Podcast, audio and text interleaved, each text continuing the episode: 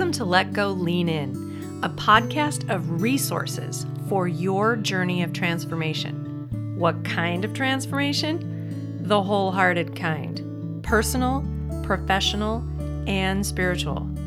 Each week, you'll hear different transforming practices to help you on your journey of becoming more fully you.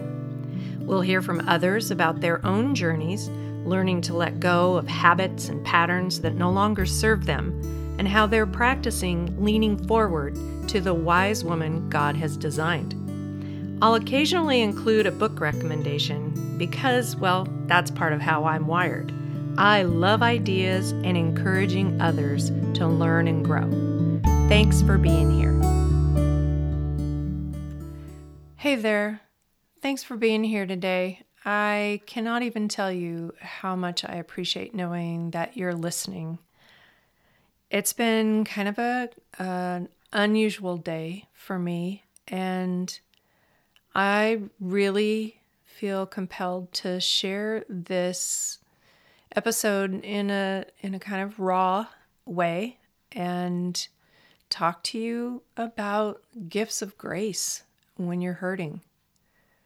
Because we have been through several pretty intense years of loss and change that we had no real impact and for most of us no desire to have to go through.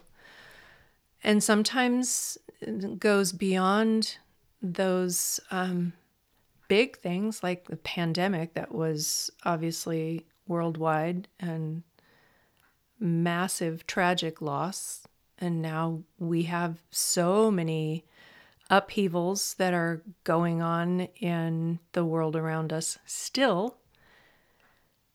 And then in personal ways, some of us have lost jobs, lost revenue because of changes in the economy, and some of us have lost loved ones.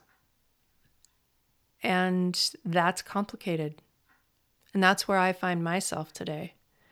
My day started like normal get up, have a cup of coffee, sit down, read a quiet devotional, reflect on the light as the day dawns and and about 7:15 I got a call that brought news that I was not expecting. My brother passed away. And where that gets complicated is in the way that our family had kind of fallen apart, for lack of a better word, way back 15 years ago, the loss of our parents. And then he and I became estranged because of um, choices that that we both made regarding how to live our lives. And so I haven't had contact with him in all this time. And the coroner's office where he was living reached out and verified that I am who I am and and then gave me the news. And so my day today has been a little off kilter. And yet because of a practice, a little change that I have been practicing for all those years, there was a response in me that I recognized was grace. It was a gift because there was an opening of compassion and at the same time a sadness for a life that could have been lived differently but wasn't and and how that impacted my immediate family and the changes that we went through. I mean, it's so complicated, isn't it? I'm I'm certain that if this isn't affecting you directly, you know someone who has had a difficult family member and how hard it is to navigate loving well and what that even looks like. So, when I talk about gifts of grace, I am talking about the nitty gritty, like having time in the day that I didn't have to be any place doing any particular thing. So I had space to be with my feelings. And I'll tell you a fun fact as an Enneagram 7, that is not what I want to do. I want to naturally want to just look at the the bright side of things and give a spin. It's called reframing. And yet because of practicing having eyes to see and ears to hear and being still and practicing you know contemplative ways of approaching life i was able to be still and be with my thoughts of my brother our childhood all the fun that we had and that important word and and recognize the sorrow for all that was lost. And that is a gift of grace. But it didn't come naturally for me. And I, I want you to know that's an important thing about how loss and grief work. We have to do the hard work when losses come. Otherwise, when big things happen, then we can be devastated.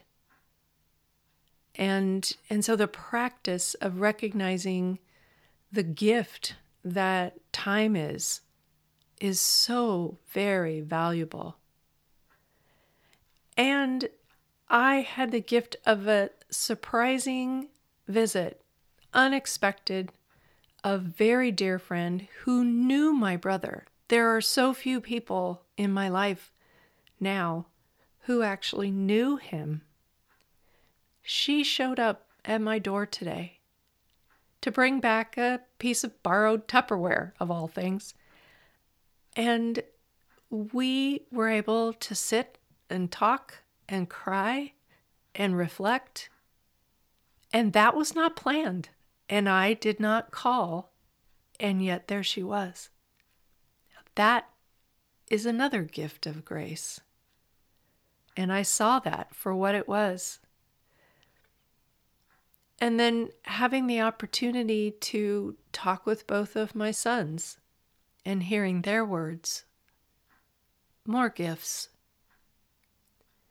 Having the space in your days for the unplanned because not just the the loss of a of a life but there's there are many different things that can happen the the loss of an appointment that you had planned to attend and then that throws you off your kilter and and maybe anger comes up when you practice having a spacious response then, when something comes out of the blue that you hadn't planned, you have some skills to be able to be with yourself and really say, okay, well, we'll figure this out.